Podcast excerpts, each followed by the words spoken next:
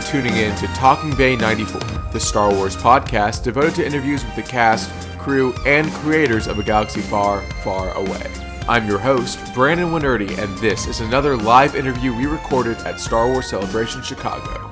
This is our conversation with Mr. Julian Glover, an incredible actor who you might know as General Veers from the original trilogy, Walter Donovan from Last Crusade, Grand Maester Pycelle from Game of Thrones, the list goes on and on. This is Talking Bay 94, episode 36, Julian Glover.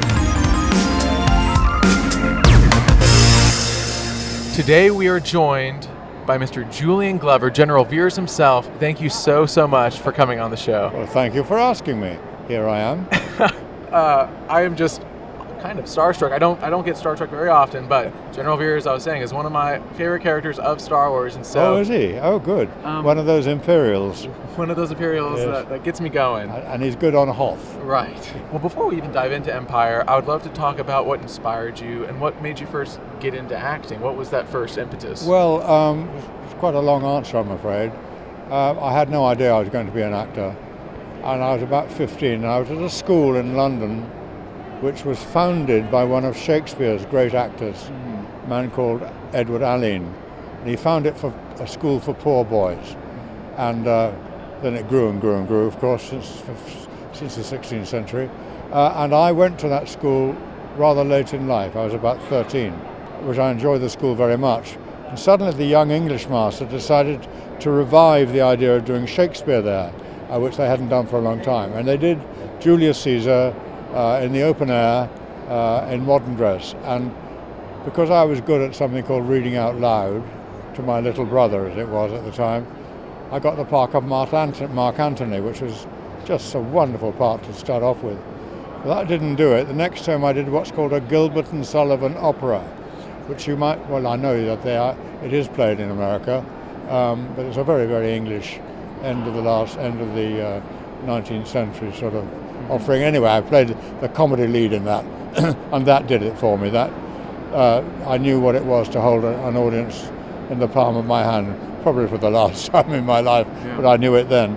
And I went home and said, "This is what I want to do."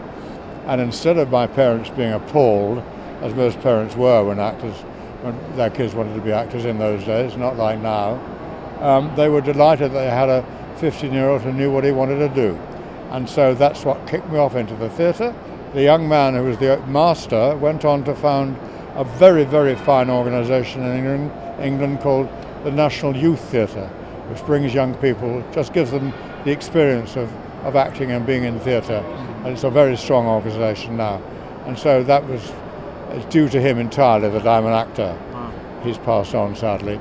Uh, then I, I went around and I did this and other little tiny things then I auditioned for Stratford-on-Avon, the Shakespeare there, and got in and became a walk-on actor there. Played there for three years, worked up to quite good small parts, then left and went off into the world. So that's the short answer to your question. I love it. well, uh, what's the short answer to how did you get involved with Empire Strikes Back? Oh, well, that is pure nepotism. um, uh, my next door neighbor was a man called Robert Watts, who some of your listeners may know is, uh, was executive producer on Star Wars. Right. And uh, he poked his head over the fence one day and said, uh, I was doing the lawn, I think. He said, We're going to make a second Star Wars film. Do you want to be in it? I said, Oh, right, yeah, thanks very much. Yeah. So it's quite a small part, but I think you'll enjoy it. Right. Yes, yes, yes. So I didn't have to read for it or anything. I just went in and had five days on it and did right. it, and that was the end of that. Didn't think much of it until it came out. And I saw the film and I thought, this is a cracker. This is a cracker. And then I saw the third one. When we first saw the first Star Wars, you know, you young people have no idea what the impact was then. Mm-hmm. Um, we'd never seen anything like that. We see a lot of things like that now, not so good, right. but we see a lot of aeroplanes whizzing around in sure. space, you know, other empires and all that stuff. None of that when I was a, when we were young actors and we were knocked out. And the, the idea of there being two more coming up, and I was in one of them, and then another one uh, was very exciting for us. And indeed, we were right to be excited. Right. We were paid very little money, but I've made it all up since since then by coming to lovely occasions like this uh, convention here. Yeah. So, yeah. Well, uh, I guess on the set, working, uh, you've worked with Irvin Kershner, you've worked with Steven Spielberg. What was it like working with Kersh on, on the set? What well, was he like as a director? He, he was one of nature's gentlemen, you know. Uh, all he cared about was getting the film right. Um, he was very, very courteous indeed, and uh, very respectful of actors because he loved them. He went to the theatre a lot. He followed me after the film into several plays in the West End of London, uh, which I was very touched about and very pleased, very gratified. Uh, he was a very gentle, and Spielberg, I mean, well, you're in heaven, aren't you? Right. And, and you, you, work with uh, Harrison Ford and Sean Connery and Steven Spielberg. Well, you might as well give up after that. I mean, it's it's, it's about it's a full wallop, yeah. isn't it? Uh, so I love Steven, and um, there are many things about Steven. He has wonderful ideas, um, but he adores actors, and the only thing he can't do on the set, he can do everything else, is acting. Mm-hmm. And unlike other directors who don't like act, who can't act themselves, don't like actors, and think we get in the way, he absolutely adores actors and encourages them to, uh, to, to, to, make things up on the set. Uh, he'll either approve them or not approve them, but he loves it when actors work in front of his very eyes. And he operates the camera himself, and uh, oh, I just love him, love him. Well, I guess let's move into Last Crusade. Um, that's. Yeah. A, well, I got that as a result of the Star Wars, of course. I was about to same, ask. Same management. Uh-huh. Uh, I first of all auditioned for the sergeant, the German uh-huh. Nazi sergeant in it, and I didn't get it. And uh, okay, well, I phoned my agent, told me, told him I hadn't got it. But in fact, the actor who played it uh, was much better for it than right. me. So I was very pleased for him. I really was, genuinely. Right. And then a couple of days later, they asked me to play Walter Donovan. Well, uh, you know, they had to wipe me off the floor then. Right. because it's so much better part than the other one. Right.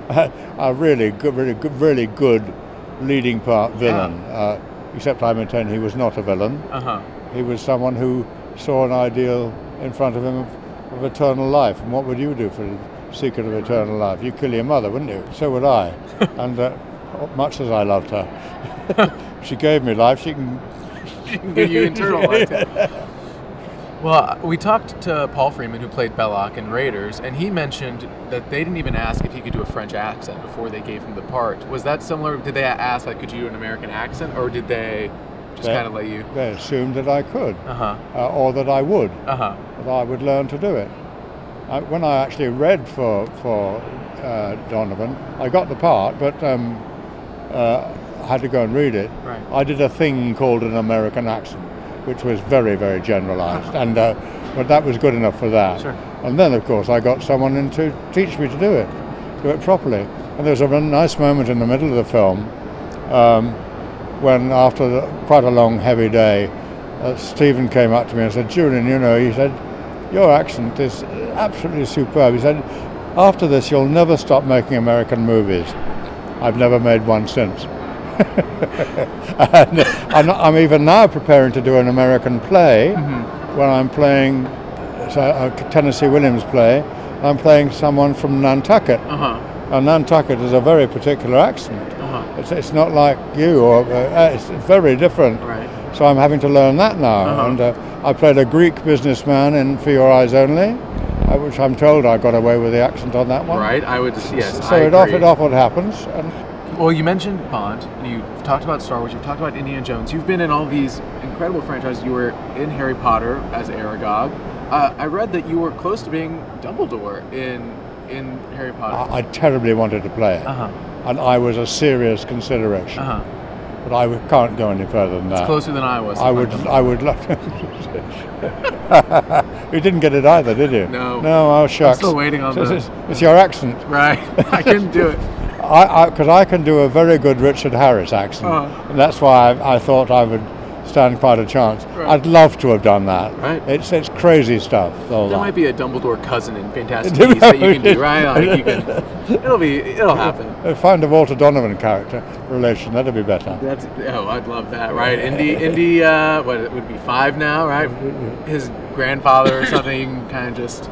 Yeah, I'll play anything. well, one final note because I don't want to keep Yeah. you. Game of Thrones. We're recording this on Friday. It premieres Sunday, the final season, and I've been rewatching, and, and you are such an integral part of the show. What was it like first being introduced to another kind of fantasy world? Game of Thrones. Yes. I went into it like I suppose every other actor into it. It's an acting part. Right. Um, it's in a really interesting setting. Right. Uh, I had no idea whether it was going to be any good. Nobody did. Right. It was a tremendous experiment. They'd made the, the, the, the, the pilot and thought that, made two pilots, I think, uh, and they thought it was going to work. Well, we didn't know. We just went in and, and we, we played parts in costumes, you know, Right. and um, did as best we could. And it wasn't uh, finally until well, I did realise that the settings and the sceneries and, uh, were absolutely brilliant, and they were taking a hell of a lot of time to shoot everything. Real good, real trouble they took over Uh-huh. it. W- Wonderful, wonderful, wonderful. But ideal filming conditions. Um, I realised all that, but I didn't know what was going to happen with the whole thing. And then we went. My wife and I went to the the crew showing of the of the first episode.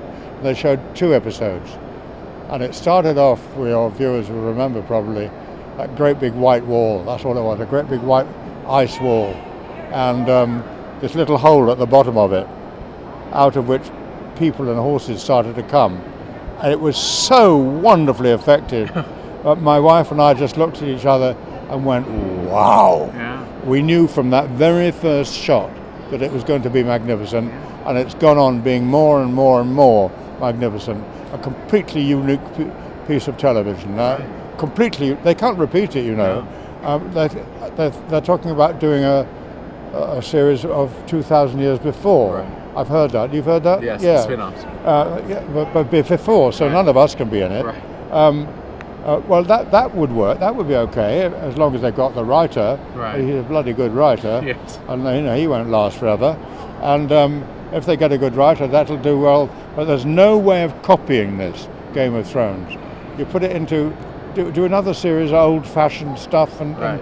and and people struggling for kinghood. No, no, no. Shakespeare did it first, and now it's been done again. I love it. well, before before we go, Benioff and Weiss is now coming to Star Wars, right? They're going to be doing a Star Wars trilogy, Yeah. and now we might be able to get Julian Glover back in Star Wars. That's what that is my one hope. They can do whatever they want, but as long as they can get Julian Glover back in Star Wars, I will watch it. Well, if you have any influence, uh, please use it. Mr. Glover, thank you Thank so you. so much. This It's was been a such great treat. pleasure. Yes.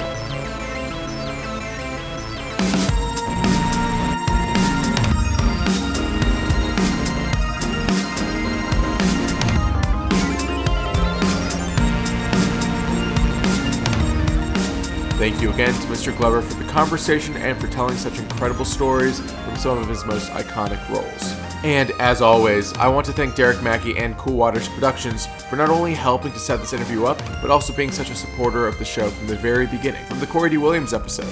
It means the world. I'm putting a link in the show notes to the Cool Waters website, where you can check the next time Mr. Glover or any of Cool Waters' incredible clients are coming to a con near you. Next week, we interview one of the original Star Wars legends, Academy Award winning editor, Mr. Paul Hirsch. So, stay tuned, leave a five star review, and may the Force be with you.